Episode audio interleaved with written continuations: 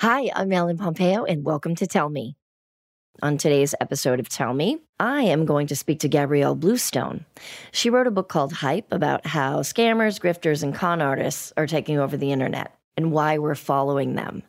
She also executive produced the Fyre Festival documentary on Netflix, which was, you know, a huge internet scam. And I really can't wait to hear Gabrielle tell me how people are able to get over so easily. I hope you all enjoy the conversation. Imagine the softest sheets you've ever felt. Now imagine them getting even softer over time. That's what you'll feel with Boll and Branch's organic cotton sheets. In a recent customer survey, 96% replied that Boll and Branch's sheets get softer with every wash. Start getting your best night's sleep in these sheets that get softer and softer for years to come. Try their sheets with a 30-night guarantee, plus 15% off your first order at bollandbranch.com code ODYSSEY. Exclusions apply. See site for details.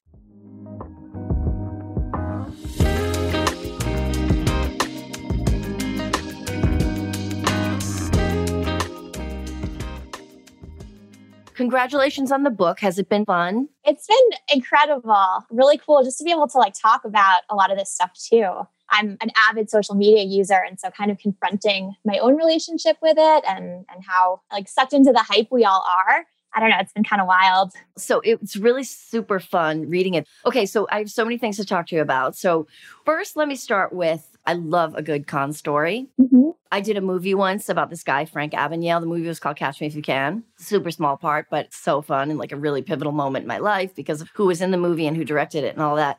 Anyway, I love a good con story, right? And there's so many different types of con artists. Mm-hmm. So hype is really great because you get into all of the technicalities of of how McFarland pulled off his con. Mm-hmm. And what I find so interesting is there's all types of con artists, like I said, from guys who con women like Dirty John to Madoff type schemes. And there's so many different realms of con artists.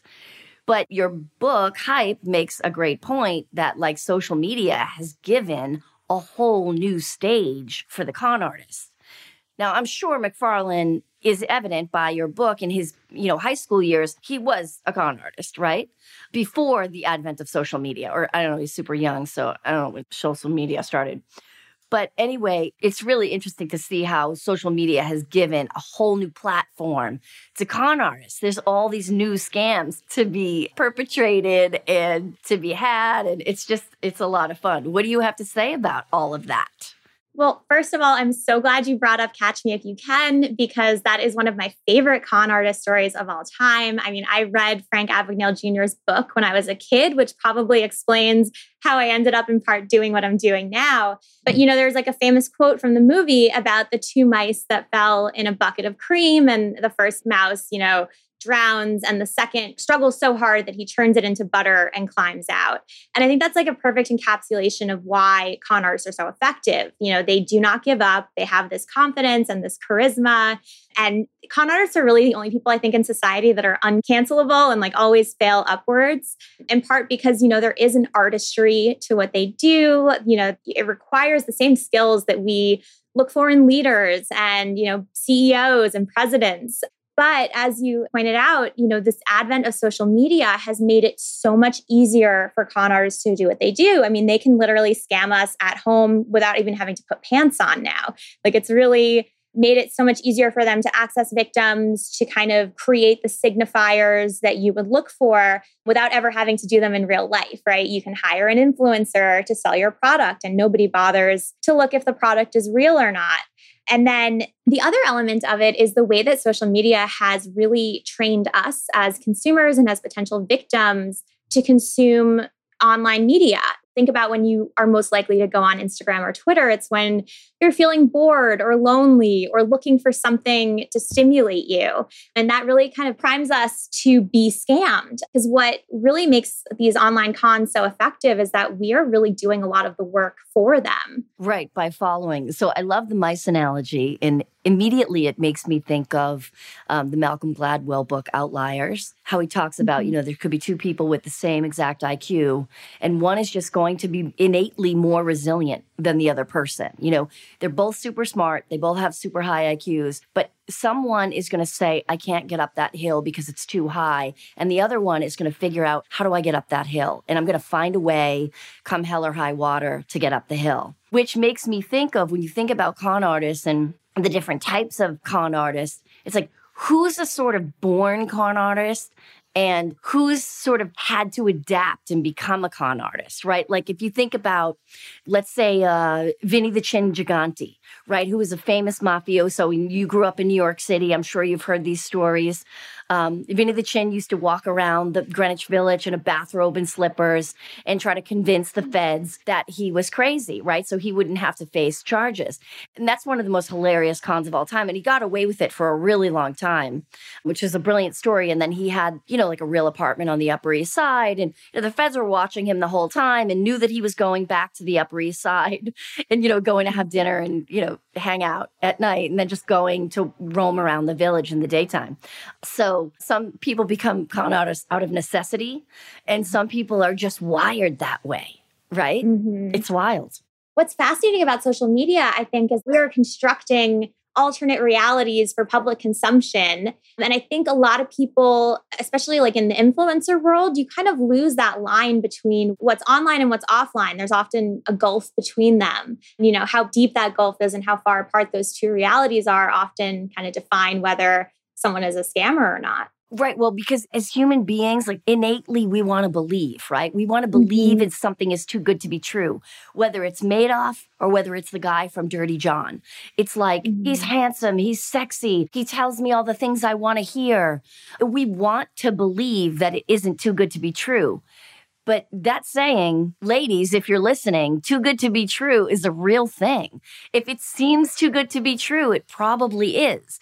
And, you know, listen, if we're not losing our money and not buying fake concert tickets, you know, obviously that's a different level of like putting yourself in financial harm and debt and all of that to just follow people, which is kind of absurd.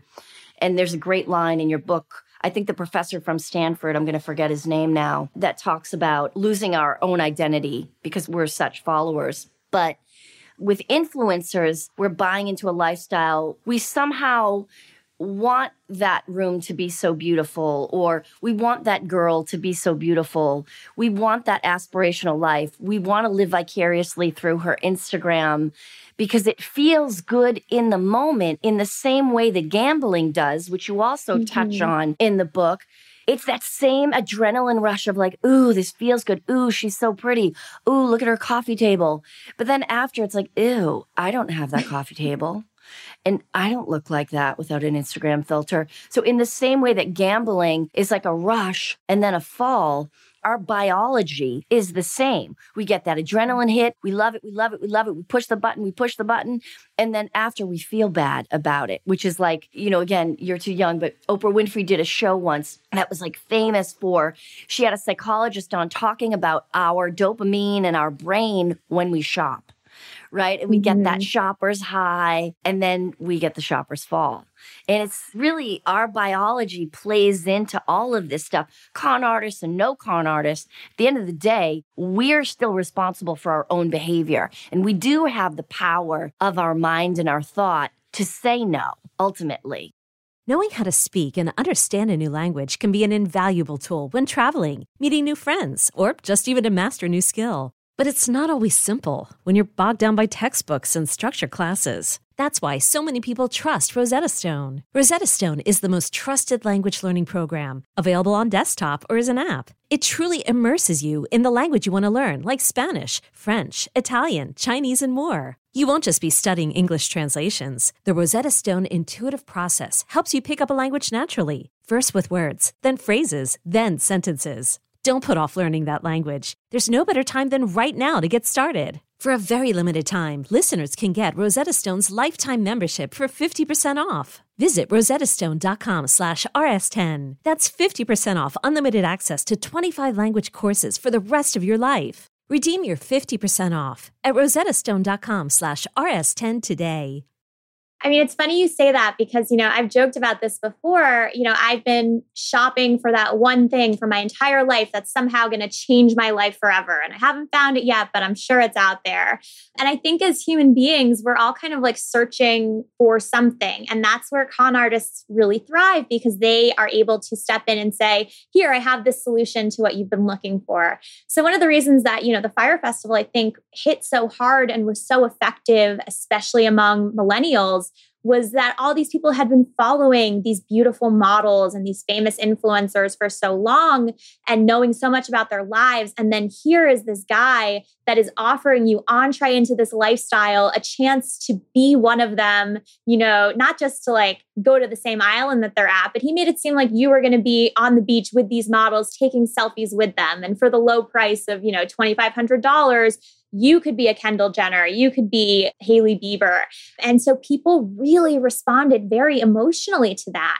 The thing that always struck me about the festival was, you know, first of all, I didn't even get interested in it, for example, until I saw a high school classmate of mine was going. He was posting about it on his Instagram. And then I had an emotional reaction where I was like, Am I missing the party of the year? What is this? And so I started to look into it. And I'm, you know, I'm a researcher, I'm a Googler. So I really started to look at it. And I ended up on their website, and their website looked so different from what they were marketing on Instagram that then I was like, oh, there's something really interesting going on here. But if I had never left Instagram, it's very likely that I would have purchased the same ticket too. You get swept up in this emotional reaction.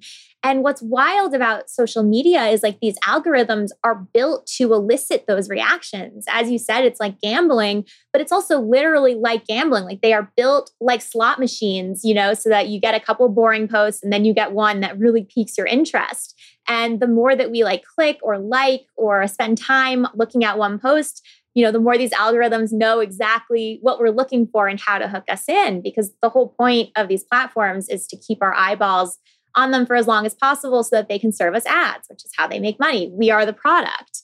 Especially when you're when you're scrolling through social media, I think it's very confusing now because real people are trying to post as if they're brands and then brands are trying to post like they're real people and then you have you know these influencers acting as like a human go between kind of like laundering their message and i don't know it's overwhelming. And yet i i'm on instagram all the time. You know I, I, intellectually know these things and then i still have such an emotional reaction to it. Yeah i mean it's entertainment at our fingertips whenever we want it.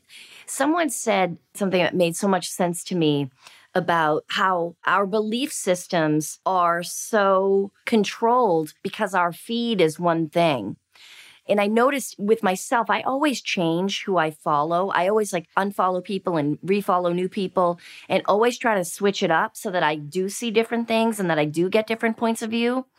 Because I think that's a pretty valid thing that when you're constantly just following the same people, you're only being fed the same information. Mm-hmm. Whether or not you agree with that information or not, you can always unfollow. But I do think it's a fun, interesting idea to change up who you follow so that you can get exposure to different things. You know, we've probably seen during coronavirus and during the Black Lives Matter protests, I'm sure a lot more white people are following Black people's feeds now. Thank God they are. And hopefully they're following not just to be politically correct, but following mm-hmm. to truly listen to ideas and, and rethink ideas that they may have had about things or whatever. So I think a variety in our Instagram feeds is always a good idea. So then the next thing that I wanted to say is you were talking about like wanting to always look for that perfect thing to buy, right? And mm-hmm. you talk in the book about influencers coming up with brands like you're talking about and they make a dress and so everybody buys the dress and then everybody loves the dress but then all of a sudden oh she's copied the dress from someone else. And indeed if that is true and she has copied the dress from someone else shame on her but we're the ones buying the dress and we're the ones following that person. So, you know, it's like do you blame the con artist or do you blame us for being conned? You know? Yeah. We have to bear some responsibility. But then, you know, it's like in order to not bear responsibility, boom, knock on the door, cancel culture. Here we come. You mm. scammed us. You did this. It wasn't us who fell for it. We're innocent. We're victims. We're just, you know, nice people trying to have fun and trying to wear dresses. and shame on you for copying someone's dress. So it's a wild world out there of players. Yeah. Well, what's really interesting, you mentioned kind of people feeling the victim all of a sudden. What I found really fascinating in, in researching these kinds of scams is that people don't typically feel empathy or sympathy for victims of scams. It's kind of like a quirk of human nature. You know, as human beings, we tend to overestimate our own intelligence. Uh, we tend to look at people that fall for scams as if, you know, well, they were gullible or I wouldn't have fallen for that. And so it's it's really difficult, I think, unless you are directly affected to kind of feel bad, which is a little separate from what you were saying. But you know, in that chapter of the book with the designer, what I found really shocking was just confronting my own kind of lack of understanding or lack of knowledge. You know, I had an idea of who this woman was based on her social media, and I just assumed that to be true. And it wasn't until, you know, I was invited over to her home and dealt with her offline that I really started to like look into who this person actually was and compare the experience in real life to you know the social media experience. And so it got me thinking a lot about you know this like theory of hyper reality and jean baudrillard and the idea that you know we can't even really differentiate between what's real and what's like a simulation. And i think you see that a lot especially with you know celebrities who live their lives online. I thought a lot about, you know, the Kardashian family has been accused of creating these unrealistic beauty ideals and kind of portraying an image that may not match who they are offline. And the idea is like they can't even live up to this standard or this idea that they've created. Like it is so unrealistic. And yet, as consumers of this media, we believe that that's who they are, even when we're presented with evidence to the contrary. It's kind of a fascinating development. Yeah, because whose fault is that? That's not their fault. That's our fault. You know, we know that Instagram filters exist. We can tell when a photo just looks so flawless and perfect and gorgeous. So is it their fault for doing it or is it our fault for following? I mean, they should be able to do whatever they want. It's it's you know if if you get duped by it then you know i mean you have a right to be mad but not necessarily mad at them. I mean you know listen there are levels to this shit right? I mean madoff you could be mad at that dude right? Mm-hmm. because he genuinely bankrupt people and hurt people. But i think with like the influencer set it's follower culture really. It's so interesting how you literally break down instagram. It's like followers following we all want mm-hmm. followers, and that's what we are. We're following. You know, sometimes when people don't follow anyone on Instagram, one way to look at it is coming off as arrogant. But another way to look at it, the positive way to look at it, is like they don't follow anybody. They create culture by themselves, which is, mm-hmm. you know, what that Stanford professor in the book speaks about also is like we've sort of lost the ability with social media it's the same way that I think you've heard the comparisons now, people making the comparisons to New York City in the 70s or the 80s. It's like when rents are so high, how can the artist, how can the up and coming artist even afford to live in New York City? Where are the Andy mm-hmm. Warhols? Where are the Basquiat's?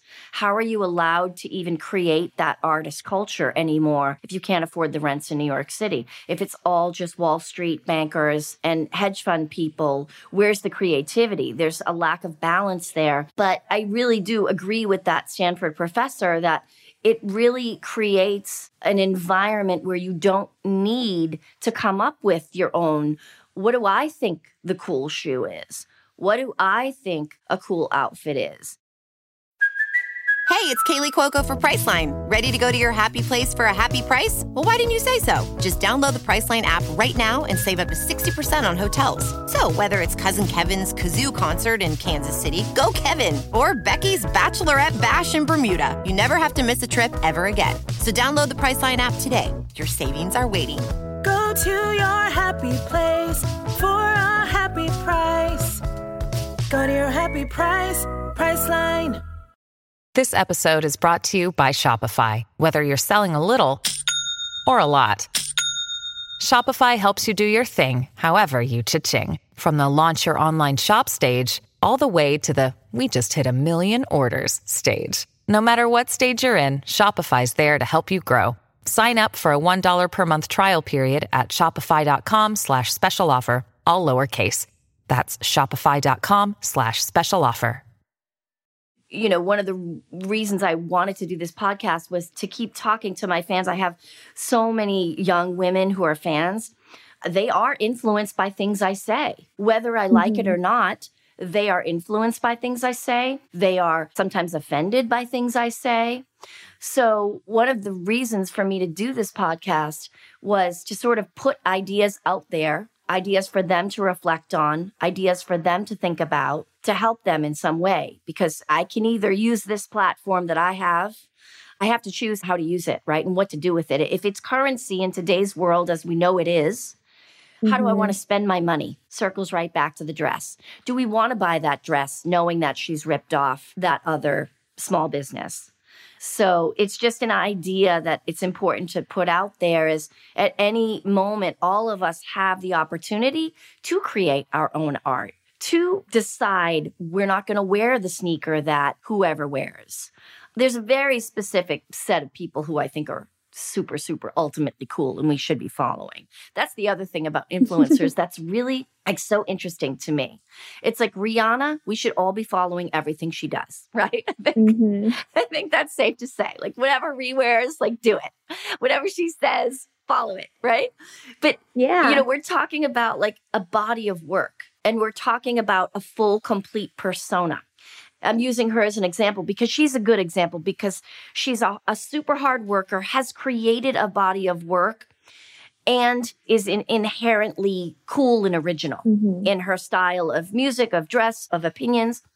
So she's a good example. Obviously, I'm a fan. You and me both. But these other influencers, it's incredible to me that, like, we're just sort of really taking ordinary people mm-hmm. and deciding that they're cool and it's like, mm, okay, well, they're really not that cool. They're not that interesting.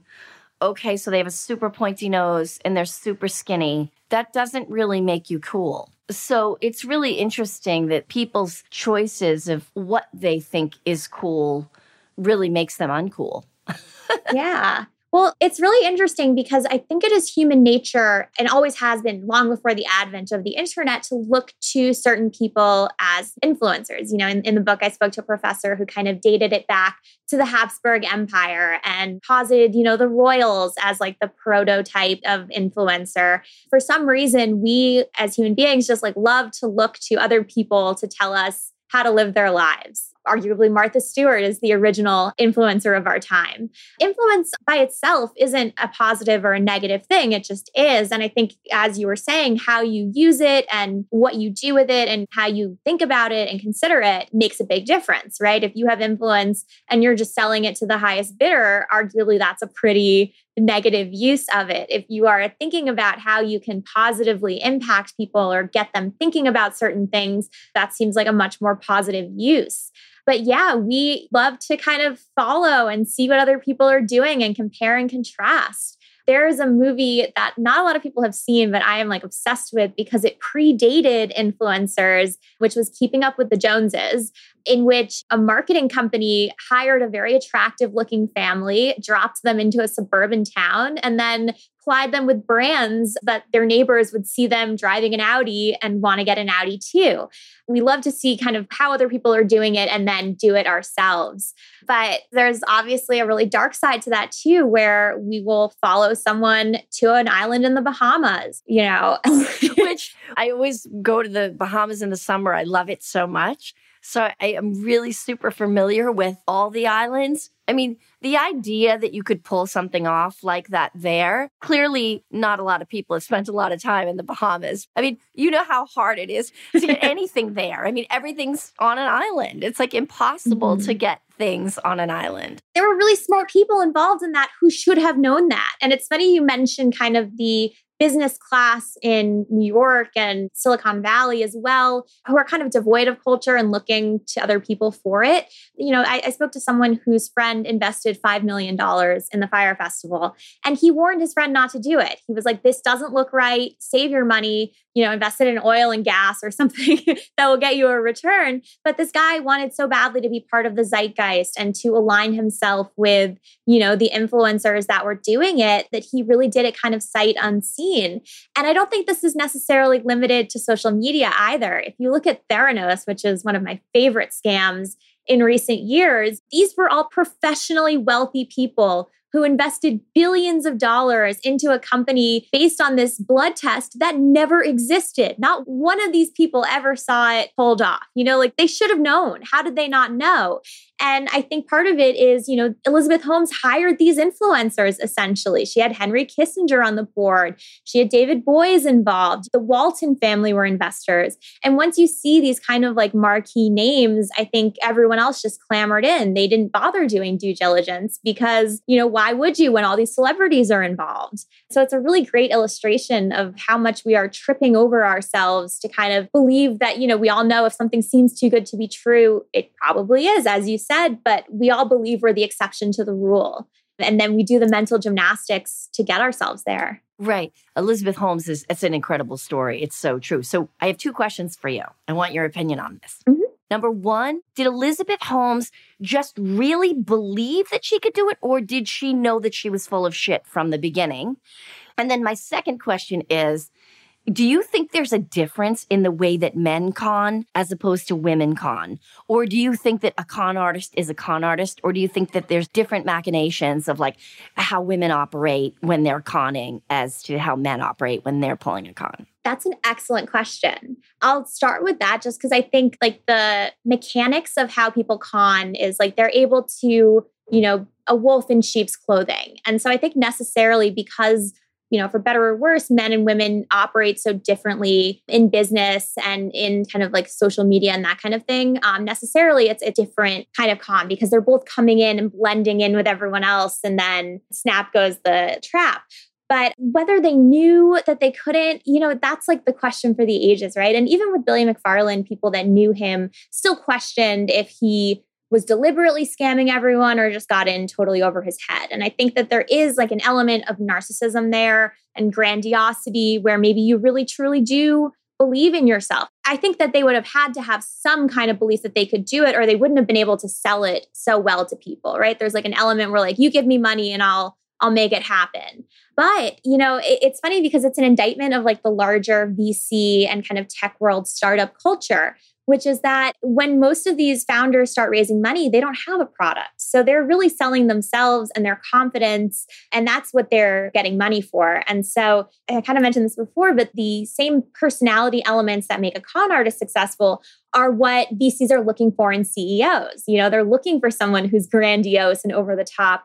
And so you see that a lot where it's all based on nothing and everyone's kind of just like has their fingers crossed praying for the best. Well, really, it's based on a personality disorder, right? I mean, mm-hmm. narcissism yeah. and grandiosity are like, you know, evidence of personality disorders.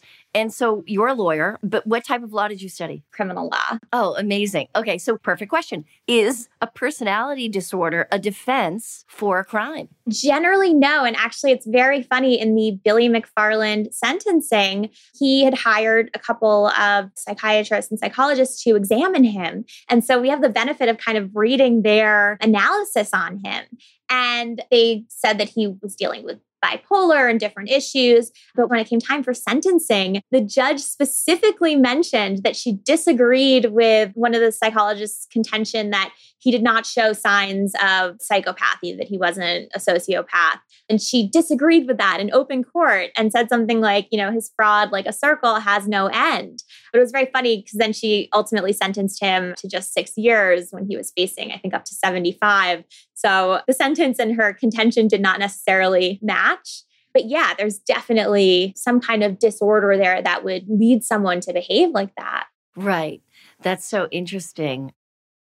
So let's talk for a minute about you going to law school and your career choice. So you went to college and had one idea in mind about what you wanted to do. And then did your opinions or ideas or wants or needs shift? And how did that happen? And what influenced you to make a career pivot? Well, I was a journalism major undergrad. I always knew that I loved writing, and journalism kind of almost seemed like a cheat, right? Like to me, the hardest part of writing is figuring out what you're going to write about. And that's what journalism comes baked in with. Then you just have to figure out how to tell that story to other people. And I find that to be the really fun, creative, artsy part. But I didn't really believe that that could be a career. You know, I didn't know anyone who was working successfully as a journalist, I was worried about how I was going to support myself. And so I went to law school. I was always interested in the law and I didn't really know what else to do. I graduated in 2011, which was a very scary time to be coming into the job market. You know, there weren't a lot of jobs, the economy was a mess. I don't know that going to law school was the smartest decision, but it seemed like a a good choice at the time. And while I was in my second year, I just happened to apply to this website, Gawker, which I had read religiously. I loved that combination of like the snarky, ironic detachment, but also the feeling that like okay these people are seeing through the hype like these people are seeing things for what it really is and i happened to get a call back like and i have to recommend to anyone who's listening like always shoot your shot you really never know what's going to happen and i sent it in as a lark and they wrote back to me basically saying that I was not at all qualified for the position that I had applied for, but they had this other part time job writing on the weekends that was opening up. And did I want to give it a try? Which I did. And by the time I graduated, I had basically a full time job with them waiting for me. I had looked at being a prosecutor. I interned at the Brooklyn DA's office in the Major Narcotics Bureau, which was like the coolest, craziest experience of my entire life. It was literally like being in the wire. The one time when I've really seen reality match TV like that.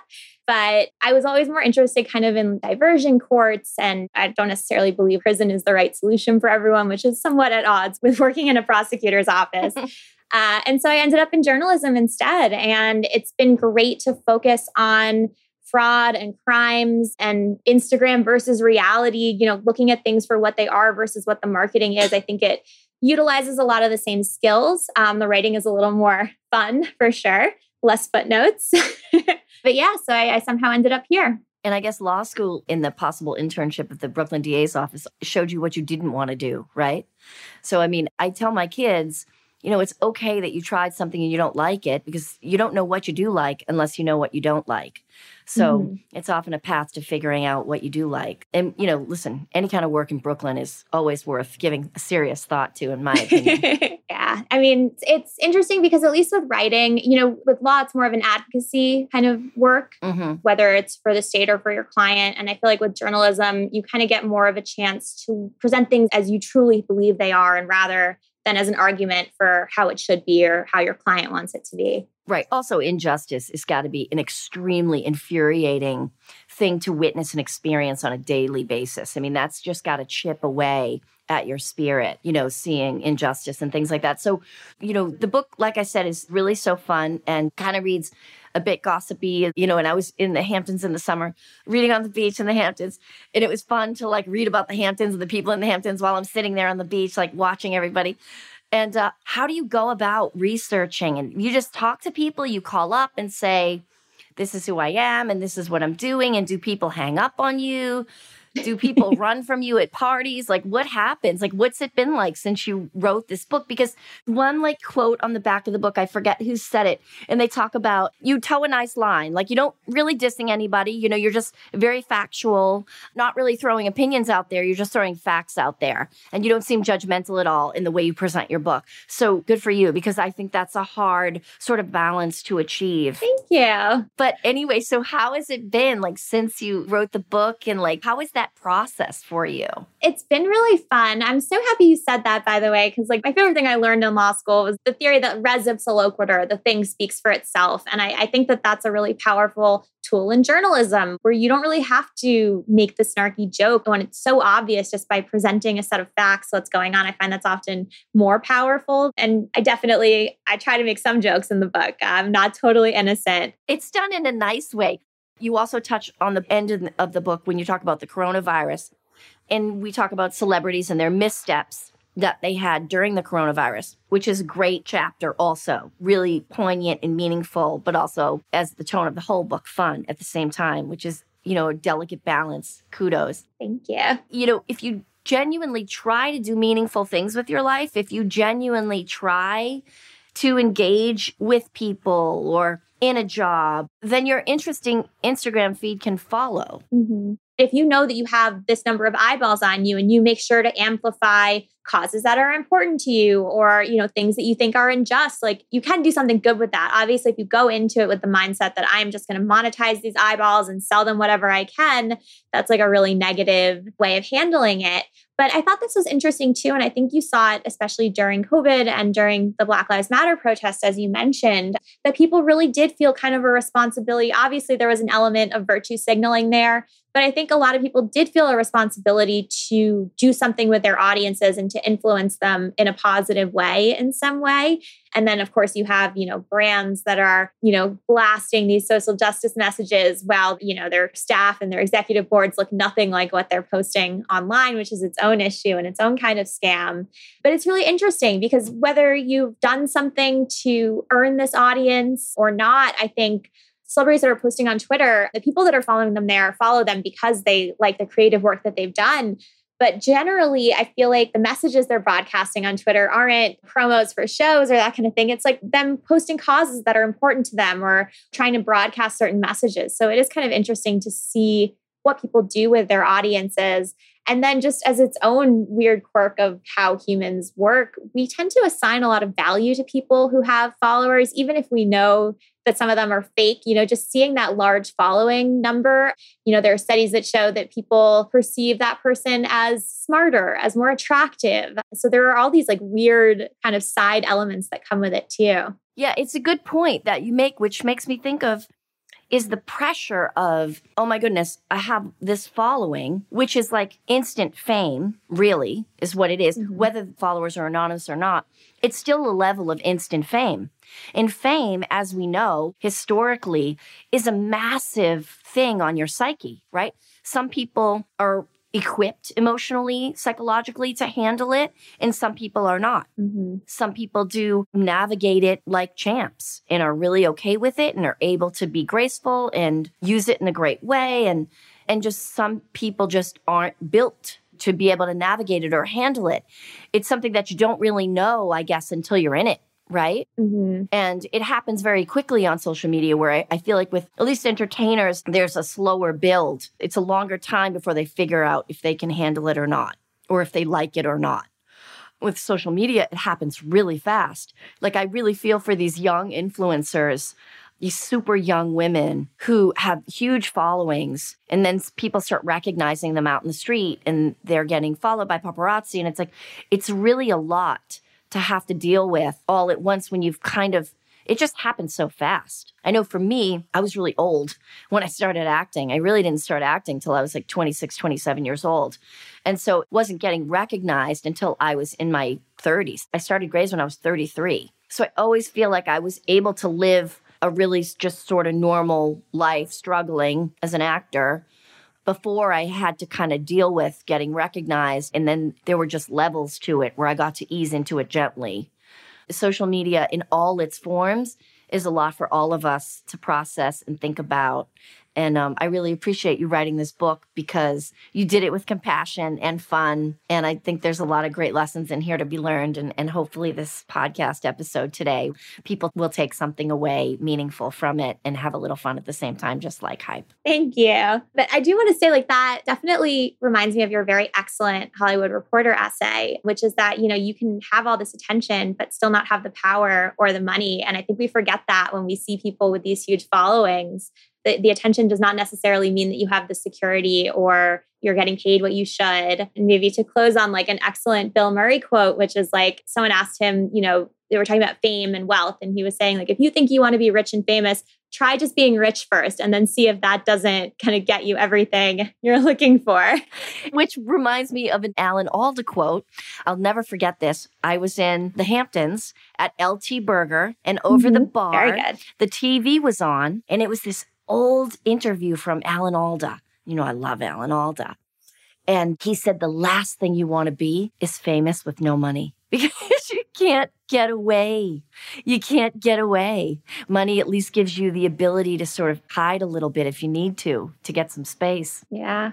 Gabrielle, this was so fun. It was so nice to talk to you. I really appreciate you doing this. Thank you so much for reading my book and for inviting me on. I'm honestly so honored and it was such a pleasure. I look forward to the next one. Wait, hold on. Do you know what the next one is? Not yet, but you know, there are scams happening every day and I will be. the fodder is there. I just have to get it all together. well, good luck with that. And I can't wait to hear what's going on. Thank you so much. Okay, bye-bye. Bye.